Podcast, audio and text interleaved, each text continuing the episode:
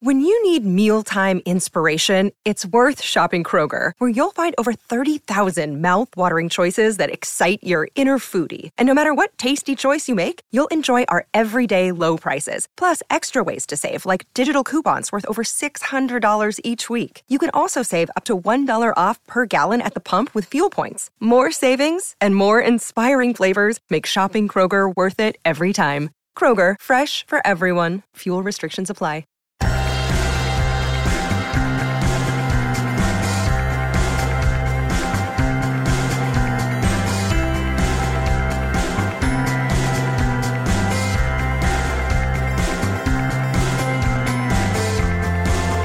Hello, and welcome back to another episode of Beyond the To Do List. I'm your host, Eric Fisher, and this is the show where I talk to the people behind the productivity. This week, I'm excited to share with you a conversation I had with my friend Steve Dotto. If you're a longtime listener, you may know him from the Blab days back in, say, 2016, I think it was, summer of 2016, when Blab was a thing. And if you don't know what that is, we talk about that a little bit. But basically, Steve is here to talk about a new book that he has co authored called No Limit Over 50 What to Do When You've Been Let Go, Replaced, Displaced, or Just Want Something Different from Life. And as somebody who's getting into my mid 40s, as well as been replaced or displaced or let go, and honestly, we all kind of want something different from life. So this book is very applicable. And in this conversation, we talk all about what's in the book. We talk about what the current state is that we find ourselves in, in terms of the economy and the, and the, state of the world. But not only that, some steps as to what we can actually do about it. We get into the mindset, but we get into some action. So regardless of if you are nearing that age or you're past that age of 50, you're going to find something in this conversation to relate to and steps to move forward wherever you find yourself. So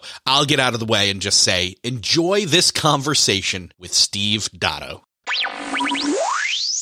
Well, this week it is my privilege to welcome back, it's been a very long time, to the show, Steve Dotto. Steve, welcome back. Have I been on your show before? So here's the thing. You've never been on the show by yourself. So okay. this is this is an inaugural I was going to say offense. Uh instance. but it could, it could, end up being an offense be. by the you time could, we're done. Yes. But back in the day, Mike Vardy, Steve Dotto, Eric Fisher, the oh, productivity blab that we used to yeah. remember remember blab Oh, anyway, geez, Eric, I miss it. I was just talking about yeah. it the other day. I miss it so much. Yeah. For those of you that don't know, Blab was basically four video squares and you could jump in and then there was chat on the side and people could jump in and out and it was clubhouse before clubhouse it was. public zoom and it was all streamed in it. They had really good tech it had just streamed effortlessly online and it had a social platform attached to it so people could find who was talking what topics they were interested in. And it had a fantastic listener engagement engine. The chat was super active and you could pop people in and out of the chairs at different yeah. times. It just had the potential to be such a you know, every time I hear about, you know, people get all excited about Clubhouse, you got to go to Clubhouse. Going, yeah, yeah, we've been there. We had the best and it's never been repeated. Don't get me wrong. There are other excellent video tools that are out there that do some of that well, but nobody does all of it well like Blab did. RIP Blab. RIP Blab. And, and, and once again, I curse you people who founded it that you never figured out how to make it work. Yeah. So that was 2015, 6, 2016, back when we yeah, were. That's right. You took advantage of, the, of our excellent blabs and in, in our social reach and you would record our stuff and then use it as your own. Hey, I had permission from you and Mike, and Mike actually asked to use one or two of them, and then I couldn't use them, and that was fine. So okay, okay. So we've known each other though since like 2014 or earlier in the online space, and yeah. you've always been a friend. It's always been great to see you when we're both speaking or attending or whatever the same events. And I've loved seeing what you've been doing lately with not only your Patreon courses but also the Gray Matters podcast. So I'd love to spin off people, you know, hey, you've got an avid listener base right here. There's probably some people that would love to listen to your show. What is Gray Matters or the Gray Matters? Okay. You caught me totally embarrassed because I it's kind of in hiatus as I've been doing some other things. Well, that's all right. But, they can go back and catch up in the meantime. Yeah. So I reached a point uh, after having some. If people don't know, I've I've been fairly successful on YouTube as kind of a how to uh, how tour. My background going way back in antiquity is I was hosted TV and radio shows in Canada on technology. And I did that, that for the better part of two decades. As a matter of fact, this year we're coming up 2022. 1992, I did my first TV show on technology oh, wow. on computers. Wow. 30 years of broadcasting about technology. Wow. Congratulations. Is, uh, thank you. So I'm old and I, and I make my living on YouTube or I did. And that makes me kind of unusual. It's like a unicorn. People have heard of people that are my age and look like me that make their living on YouTube, but they've never actually seen them because it's a young person's game, is it not? And it was really starting to bother me that baby boomers were not really represented online on YouTube too well. And that combined with starting to talk to some of my old friends and colleagues who were, I thought, just unbelievably talented and gifted managers and in this sort of stuff and they were starting to be aged out of their jobs and their professions, even their industries. And they were having trouble finding work. And they were coming to me saying, Steve, it's, you know, it's, it's tough out there. Ageism is real. I'm going, nah, it's not. Look at me. I'm on YouTube. I'm successful. What are you talking about? And they're going, no, no. And when I started to recognize that indeed ageism is starting to become really prevalent, I started, I don't know what happened, but I kind of went into a rabbit hole, Eric. I started to thinking, has it always been like this? Uh, is it something that our parents experienced? And here's some things that just struck some of the things that are happening in the world that make it very unique for my generation, for baby boomers and Gen X. When my parents retired in 1965, if, if somebody like I would have been seven years old, eight years old, if a person retired at the age of 65 in 1965, what was their life expectancy? It's quiz time, Eric. Give me a number. Oh gosh. Okay. Um, let's go with, let's go with 80. Yeah, 80, is not a chance. The average man who retired at the age of 65 lived to 69. Who? 1965. They didn't live to see the lunar landing if they retired in 64. That was the kind of the thing. So when you retired at that age, you like, you were just one foot in the grave and your savings had to only last for so long. But more importantly, your engagement in the world you didn't necessarily feel quite as attached. You weren't as relevant because, you know, the end was, the end was nigh. And I don't mean to be flippant about and light about it, but today, if you retire at age 65, your life expectancy is into your 80s, right? You've still got 19, 20 years.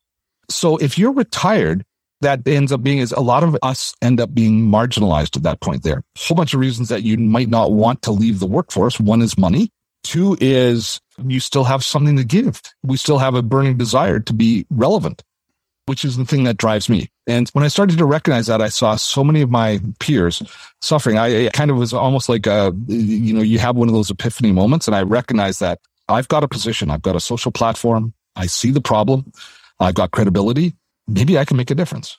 And so I started the Gray Matters podcast to talk about the issues and to start to encourage people from my generation to, if the world's marginalizing you, that you can sit there and you can whine and cry about it, or you can do something about it and you can build your own online business. You can create your own platform. And so many of my peers are intimidated by that technology, by the fact that they say, you know, they think the online business world is for millennials. It's not for our generation. And we don't realize that it doesn't matter that there's no rules, that we have just as much a right to be successful online as anybody else. And we can build YouTube channels. We can build podcasts. We can build online services. We can build uh, e-commerce sites. We can do any of that stuff we want. And we've got one huge advantage. We've got all these years of experience, all this suffering and all these failures that we've had uh, over all these years. That is just pure gold. I mean, these, these poor millennials, they've never failed the way we failed. So they don't have all the experience in order to succeed the next time through. Gray Matters was started to do that. And as I sussed out and I, I, started to get more and more traction and, and recognize it more, it, it led me to saying I we have to do something more practical. And, and we've built an online community, which we call the Gray Wave, which is a an online portal where we teach baby boomers and Gen Xers how to build online businesses. And uh, so I've I'm, I've become not a pragmatist anymore. I'm a passionpreneur. I'm I'm building a community that is it's important to the success of the people in the community as is is the money, but the money's still important. Yes, yes. See, and and none of this then surprised me when I received in the mail magically because the mail is magic sometimes that you even get it anymore. it's so weird. Yeah. Uh, your book. And yes. I opened it up and it said no limit over 50. What to do when you've been let go, replaced, displaced, or just want something different from life. And I thought, hmm, I am not 50 yet. I'm near I'll just confess, I'm near 44 right now. I'll be 44 in a matter of months. And I'm still young, but I can kind of see the 50 in the windshield. And I think a lot of other people that are listening can too, or they've passed it. It's in their rear view or it's a passenger in the car, whatever metaphor you want to use. And so I'm really excited to kind of jump in here and talk about what are some of these different scenarios, you know, the Venn diagram where there's all these different, it's like a four leaf clover yeah. or more. And in the middle, it's like, there's no limit. I love it. Yeah. Well, so first of all, so 44, I'll, I'll use small words to make it easy for you, Eric, if, if that'll help. Thank you. so, so the book No Limit Over 50, 50, it was, it wasn't my brainchild. One of the members of my Gray Wave community is a fellow named Bob Poole, who is a real sales guru. He's, he's, he's kind of one of those old vets that's been there, done that in the, in the business world. And he's developed a real, a real appreciation for the professionalism of sales and in the process of selling. He's written other books and he definitely espouses the, you know, the, the, the concept of we have two ears and one mouth and we should be listening to what our customers say, which dovetails really nicely with, with my philosophy on building a business. So Bob pitched me. He said, you know, I, I want to write a book on helping people of our generation who want to get back into the workforce or are being transitioned out. And unlike what we're doing in the gray wave, where we're teaching them how to build an online business, some people, it's not right for them to become entrepreneurial for a variety of very good reasons. They want to be an employee. They want to work for somebody. And the world has told us now the, the beautiful, wonderful world we live in, that if you're over the age of 60 and you retire, that's fantastic because there's this thing called the gig economy that you can step into and boy, we need you. And so we're going to take people who were corporate accountants and people who ran rental fleets for car companies. And we're going to say, you can be a greeter at Walmart or you can deliver for Amazon in the gig economy. And we're going to take all of this vast years of experience and we're going to just turn you into slave labor, essentially, which just pisses me off. You can, yeah, I warned you that I might swear a little bit, but it's one thing that just, it, it makes me really angry. So, but here's the challenge that we face. So, so there's one thing for me to, to tell you, yes, you can become an entrepreneur and dig in and, and, and forge your own path. But for somebody my age, who say that their company is downsized or they've been pushed out by younger management that doesn't like them, whatever, they've been right sized or whatever. And now they're on the street. The gig economy is easy for them to fall into, but they really have value that they want to bring and retain in the workforce. But what they don't know is how to find a job again because the rules have changed. When we, last time this person applied for a job, Eric, they brushed up their resume on a word processor, printed it off, made sure they had nice shiny shoes and a good haircut, and they handed it into an HR department and they interviewed with somebody. They talked to a person and that person read their resume and how they interviewed was a big part of it. All of those were, were crucial. Today, you know, if you fill in an online application or if you submit your resume to somebody, a person doesn't read it. The algorithm reads it. And the algorithm looks on a person's resume for keywords. And if the right number of keywords are in place, then you move to the next stage of the evaluation process. And what's the next stage so often? Something completely foreign to most baby boomers is they don't interview you. They look you up. They look up your LinkedIn profile or your Facebook profile. They do a Google search for you. So you don't even get, you don't even get a chance to make a first impression. The first impression's been made. The machine, first of all, decides if you're worthy of consideration. Then somebody looks at you online before you ever get to the point that you may be able to actually talk to somebody about the job. So we're in absolute ignorance of that, our generation. So the book was essential as retraining for the people in my community, my peers that I'm kind of dedicated to helping in this space. If, if I help them build an online business, there's a lot of them that aren't going to want to build that business, but we needed to create this book to help them through that phase. In the book, it's kind of funny. I, have you written a book? Some short self-published stuff with a friend. It's yeah. been years ago. So normally I think when you write a book, you're looking for a big audience and you're looking for something that has a lot of impact. In recognizing with this book that this book is designed for season and people's lives. If this is never going to be a huge book, right? It's, it's designed for that person who's in that transition phase so that they can understand the rules and, and kind of how to approach it. And so we talk a lot about, you know, what they do in their LinkedIn profile, how they, how they tidy up their online reputation. So, I mean, there's some good stuff in there that's good general knowledge, but it's all really focused on them coming to terms with the way things are done. When I was a kid, my dad told me to cut my hair and polish my shoes and wear a good suit when I applied for a job, right? But now I'm being, we're trying to be the dad to, to, to again saying this is what we have to do if you want to find a job again.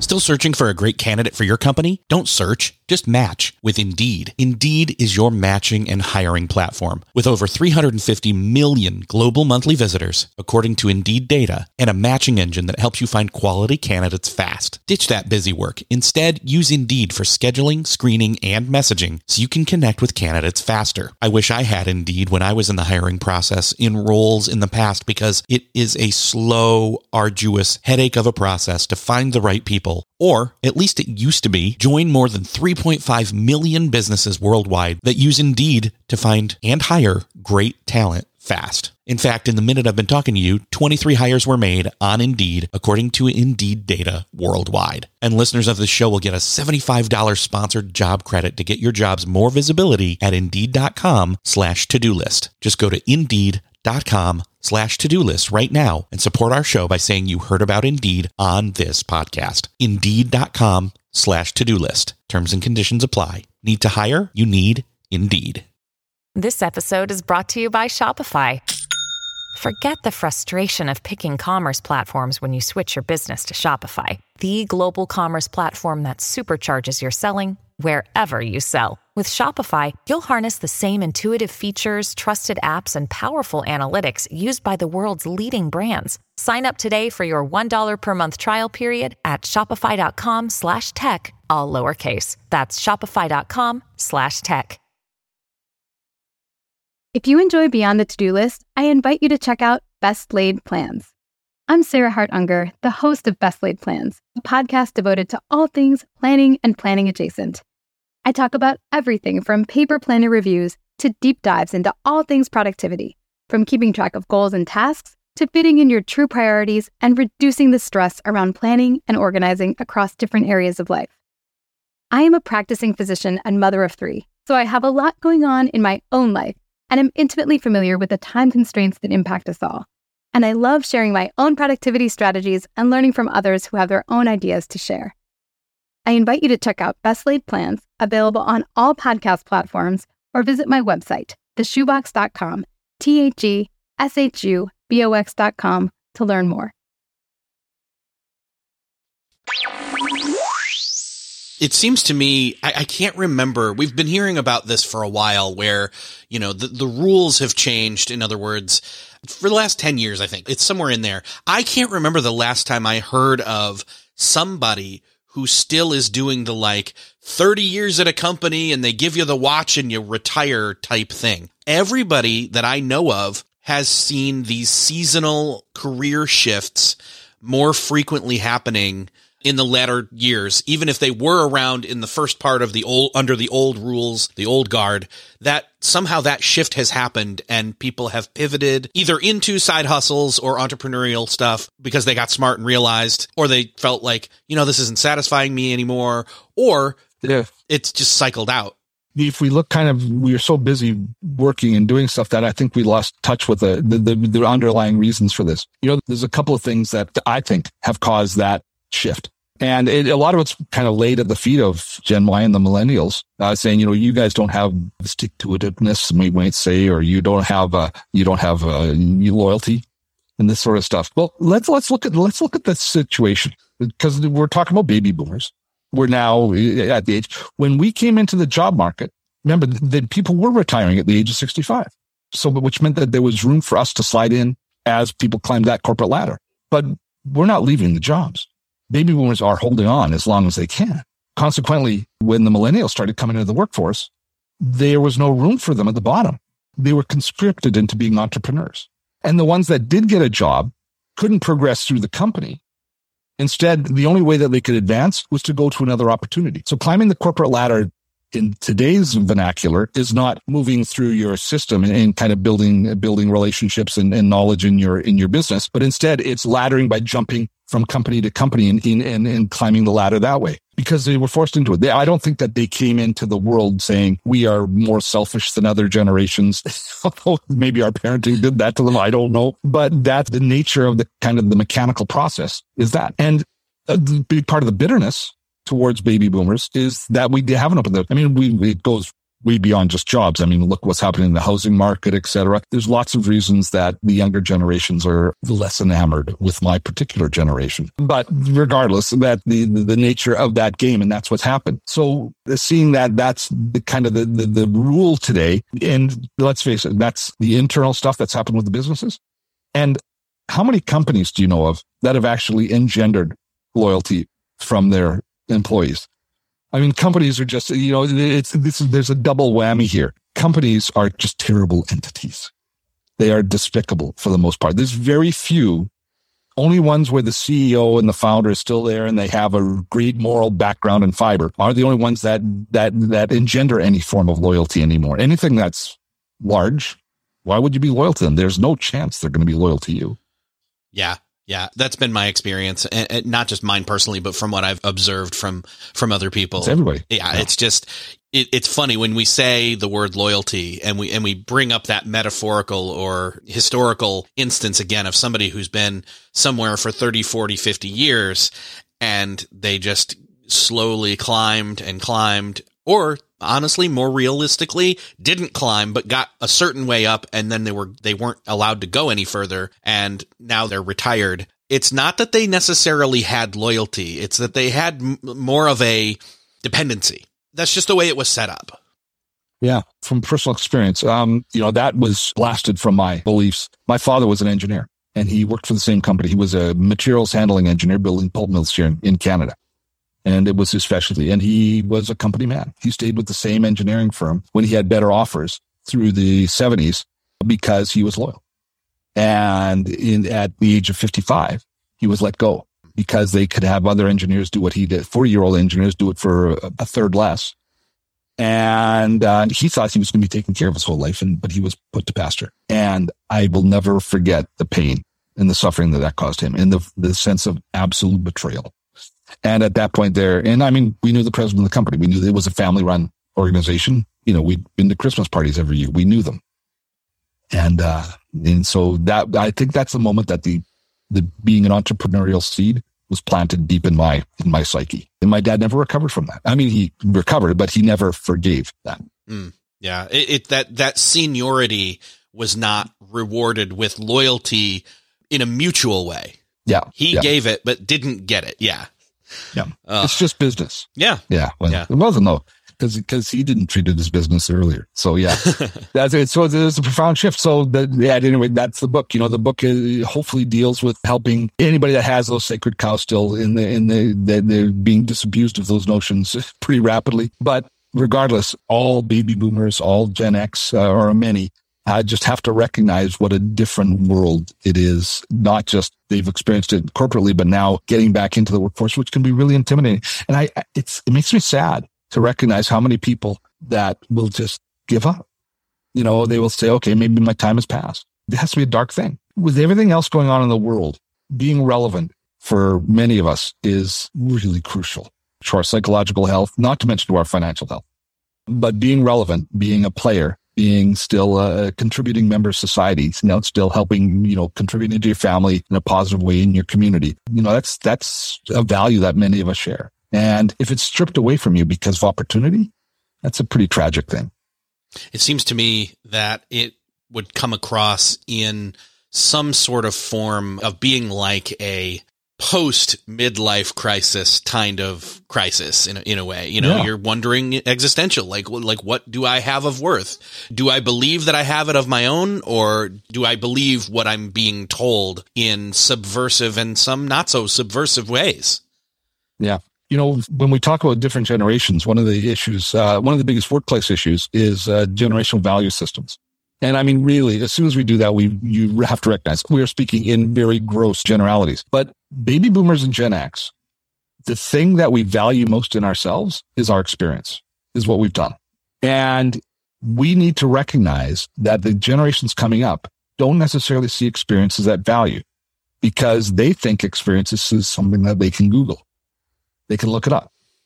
And so there, there's a disconnect there. So when a, when there's conflict in the workplace and, and, and this, I mean, this now extends into when you're applying for a job, you're going to be applying to somebody from a different generation, somebody younger than you. So there's an ego hit there, but there's also a value proposition because if I walk into a job interview, I want people to say, wow, Dotto, 30 years in media, building television shows, building video, a lot of respect, a lot of props for that in a difficult industry, surviving for 20 years in the broadcast world in a really difficult industry with your own property. Props, kudos. If I was walking into an interview and I said, yeah, well, for 20 years I hosted and produced a TV show, you know, the person interviewing me could say, oh, big whoop, I posted a video of my cat falling off the back of the couch on TikTok and I got a million views. So what's so special about you? Right.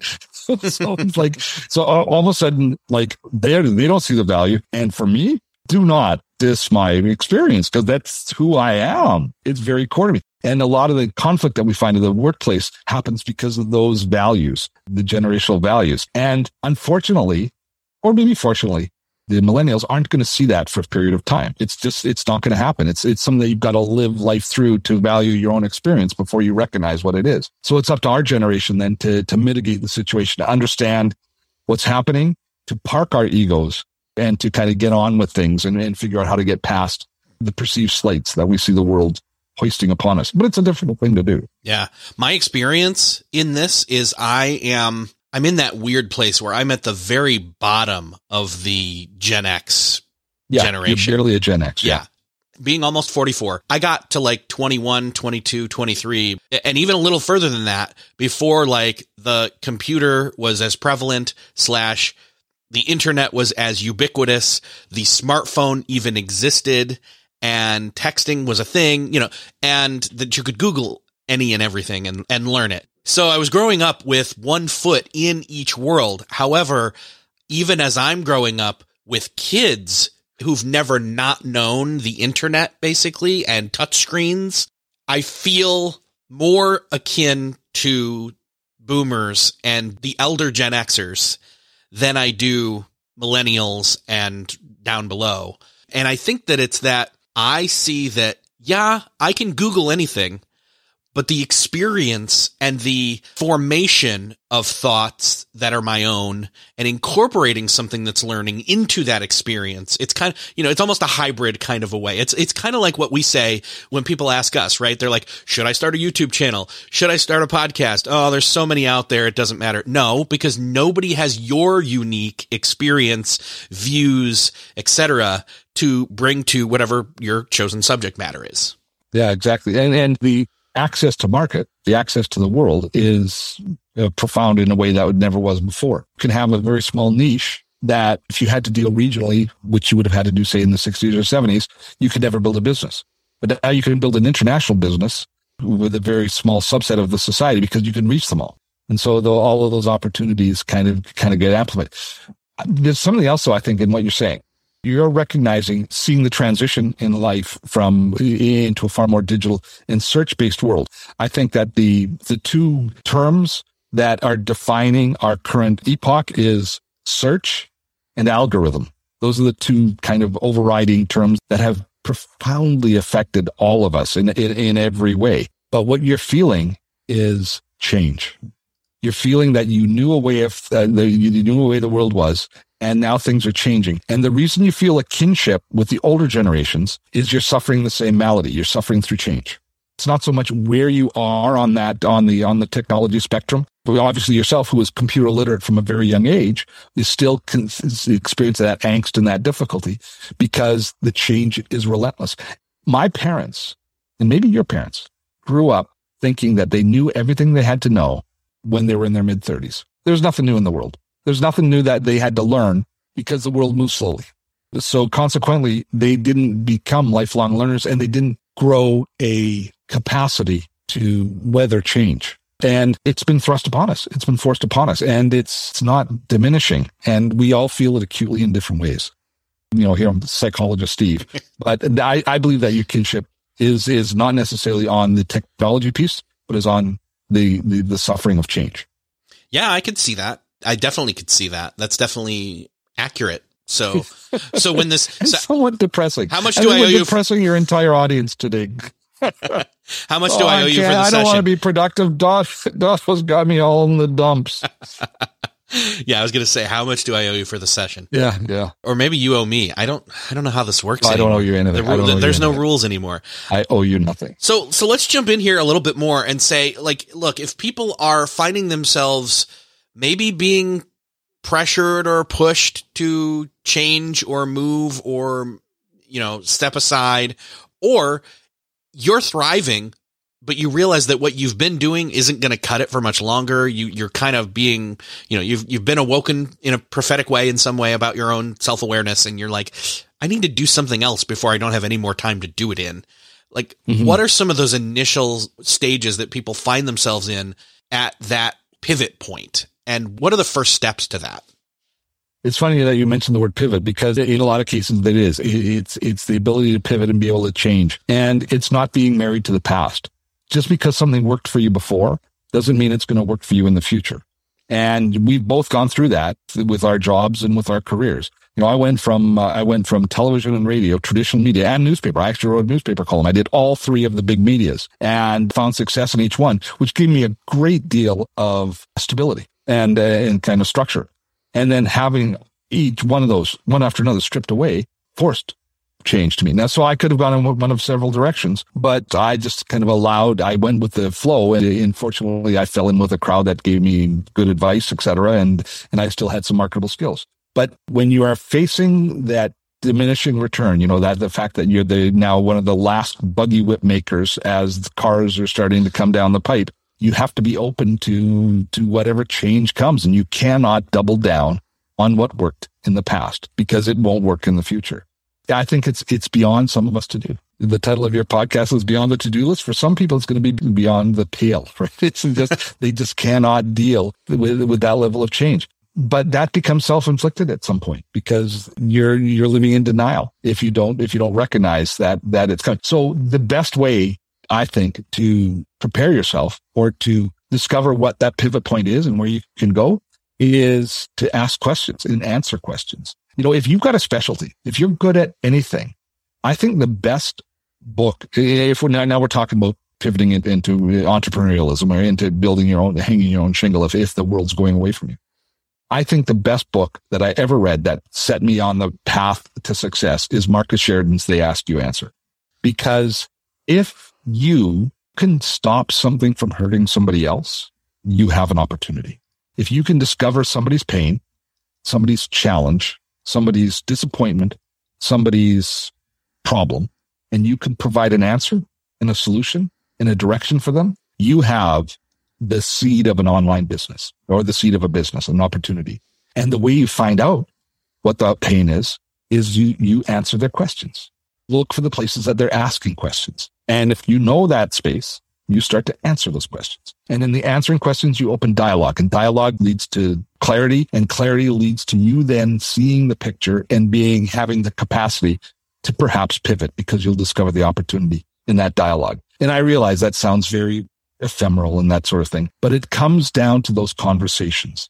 When a person builds an online business and starts out, let's say they create a course. If you were to just create a course that you wanted to create tomorrow and sell it to the public, I can almost guarantee you it would flop.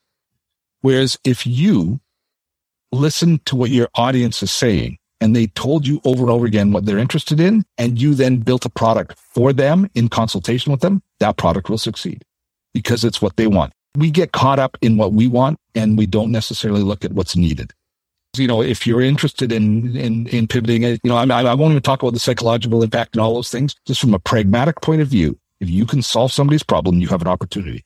It becomes easy to pivot if you're helping people, if you're doing something that's forward momentum. Well, and the two thoughts there. One is perhaps in whatever role you had up till this point, you've been disconnected maybe once or twice or three more or, more or more layers away from yeah, you're helping your coworkers, but you're not necessarily helping that end user in whatever organization or business you were in. And this is going to feel way more one to one or one to many, but like one to one in a one to many kind of a way. And that's going to feel, I assume, because it does for me, way more rewarding than what you used to do. And number two, yeah is this is a simple way to say, Hey, that technology that you may not know enough about, you can still use it even as a slow sloping increase and education to do some of this. It's an easy way to shoehorn in. And for, for those that don't know, a shoehorn is a, just kidding. I said mothball today in a in a webinar, and somebody people go, "What's that?" Oh, wow. They don't know the term. Okay, it's yeah, we're commiserating. Yes. Yeah. So that's a good way to start. It's not just a good way to start. It's a good perspective to have as you consider starting or start starting. Yeah. And it's never too early to do that. Even if you're in a secure job and you're your age, you should be thinking about what the options are because change happens fast. And having role played or thought about or engaged in something else is always always going to have tremendous value. You know, the side hustles are really foreign to my generation. I think it's a little more in your ballywhack. Another term that maybe people don't know, but uh, you know, I think that they're I think that they are almost an insurance policy in this day and age. Yeah. I'm trying to think of what else. I'm, I'm, I'm literally, I've got the book here in front of me and I wanted to pull open and say like, there's a lot in here one, it's not a big book. It's a good book, but it, it's a condensed two hour read. Yeah, yeah, it's it's it's perfect for anybody. Do you see how big the font is? It's, we made the font big for baby. I did boomers. notice that. It's really good idea. I'm like, ooh, this is easy to read. And then uh, said the guy who got it, glasses earlier this year. So did it for me. Yeah, did it for me. That's great. There's just so much in here broken down into chapters in terms of what a new resume would look like in terms of what creating an actual social media presence looks like and other things like that. And and obviously talking about some of the, the, the you know, the status of here's where you are, here's where the world is. I'm wondering if there's a good way to put a pin on this. Obviously, I think that anybody who's getting near this situation, near these circumstances, uh, like you said, even even me, I need to be thinking about this and and reading up on this. But anybody who's who's further along in years than me, even more so. Yeah. So so I mean, if if I put a pin in it for for the ones that are along and they they think, okay, I don't need the book because I'm not thinking about changing jobs, and if I do, then I'll deal with it. Well, there is the one aspect I will say, and you don't need the book for this, but you need to recognize that absence of being in social media it is not a benefit to you if you apply for a job and you go, I'm not worried about them finding anything bad on me on Facebook because I never use Facebook. Fair enough. But if somebody who is a 30 something is looking at hiring me, a 50, 60, 62 year old something, and they do a search on me and they come up with crickets, they're suspicious because mm. they don't have the frames of reference they need to make the decision. So disengaging, while I can understand it from a social perspective and from a philosophical perspective, from a pragmatic perspective, it is a bad idea. You should engage somewhere in social so you have established a your bona fides there. Yeah. Yeah. Maintaining some sort of bare minimum social yes. presence that establishes you as a first it impression. shows that you live in the world we live in today. Yes. Last thing they want to do is get somebody in who's going to say, forget that. I need a rotary phone on my desk and I need a Rolodex. Grace, Grace. Uh, that's a throwback to, uh, Glengarry Glen Ross, one of my favorite movies. um, I think that then landing there. I mean, and, and, as much as I would envy somebody who doesn't have social media and doesn't really think about that, it's it's got to be kind of nice. At the same time, I do think you're right, and there is kind of this bare minimum threshold. I personally, and I'm going to ask you what your thought is. My thought is probably not Facebook. It would probably be LinkedIn because obviously we're yeah. talking career related, and that's an easy enough one to maintain and find connections and not seem obnoxious on. Yeah, no, that's the perfect one. So I, I would say that one as like a bare minimum, and then maybe a Twitter and or maybe an Instagram. Oh and no, I'd go 100 percent something TikTok, like that, baby. 100 percent TikTok. okay, I think heard. I think here's my final piece of advice: take care because advice over mine. There's a lot in the book, though. I think that just people who, again, need to be starting to prepare or are already past that point and should maybe catch up a little need to jump in on. And yeah, like I said, LinkedIn is a great place to just, it's also the simplest one. You know, Eric, now that I think about it, when you're mentioning all of those other social platforms other than LinkedIn are true social platforms, whereas LinkedIn is a professional platform. So I think if I was to actually, when we kind of boil it back, give one piece of advice is I would definitely say LinkedIn. If you do not find personal value in a Twitter, a Facebook, or an Instagram where you actually find personal joy and satisfaction out of being on those platforms. The one to grit your teeth and become part of and establish a presence in would be LinkedIn. And you can do that just by commenting on a few posts, just by having your profile up and just engaging in the dialogue, which is relevant to what you are interested in. And it will serve all those purposes. Yeah. Yeah. Be able to find, you know, follow a hashtag when it comes to whatever your interests are. And we're talking professional interests like yeah. podcasts, video, film, things like that. And, yep. and that's the content you'll be served as well as the connections that you, you know, and say you can be connected to people that you don't follow. You can mute them there too, but yeah. make it a lot easier to, to navigate, but, but contribute, yeah, contribute yeah. to the community. Perfect. Steve, any place you want to direct people to find out more about the book and or dig in a little further? The book is all at nolimitover50.com. And uh, my content is all either at dottotech.com or if you're interested in becoming a baby boomer entrepreneur, we are the gray wave. Awesome. And I'll throw in the podcast link as well for uh, the Gray Matters, and people can and catch I'll up while you're terribly guilty about not no. having new episodes for a while. No, it's like learning about a TV show when it's in between seasons. It's perfect.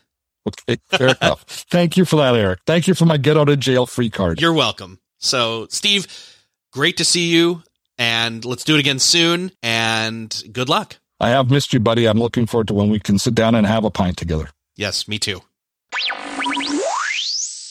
Well, that's another podcast crossed off your listening to do list. I hope that you enjoyed this conversation with Steve Dotto. And again, don't hesitate to click through the show notes of this episode to grab the book. If you find yourself in some situation that's listed in the subtitle, again, you've been let go, you've, you've been replaced or displaced, or honestly, you just want something different from life. Regardless of if you're over 50 or nearing 50, make sure to check out the book. It's a great work by Steve Dotto as well as his co author Bob Poole. If you found this conversation helpful, I would love for you to share it with somebody that you know needs to hear it. You can do that by hitting the share button on your podcast player app of choice, or again by heading over to the show notes at beyondthetodolist.com. Thank you so much for those of you who share the episodes. It really means a lot to me. It helps spread the word. Thank you so much for sharing. Thanks again for listening, and I'll see you next episode.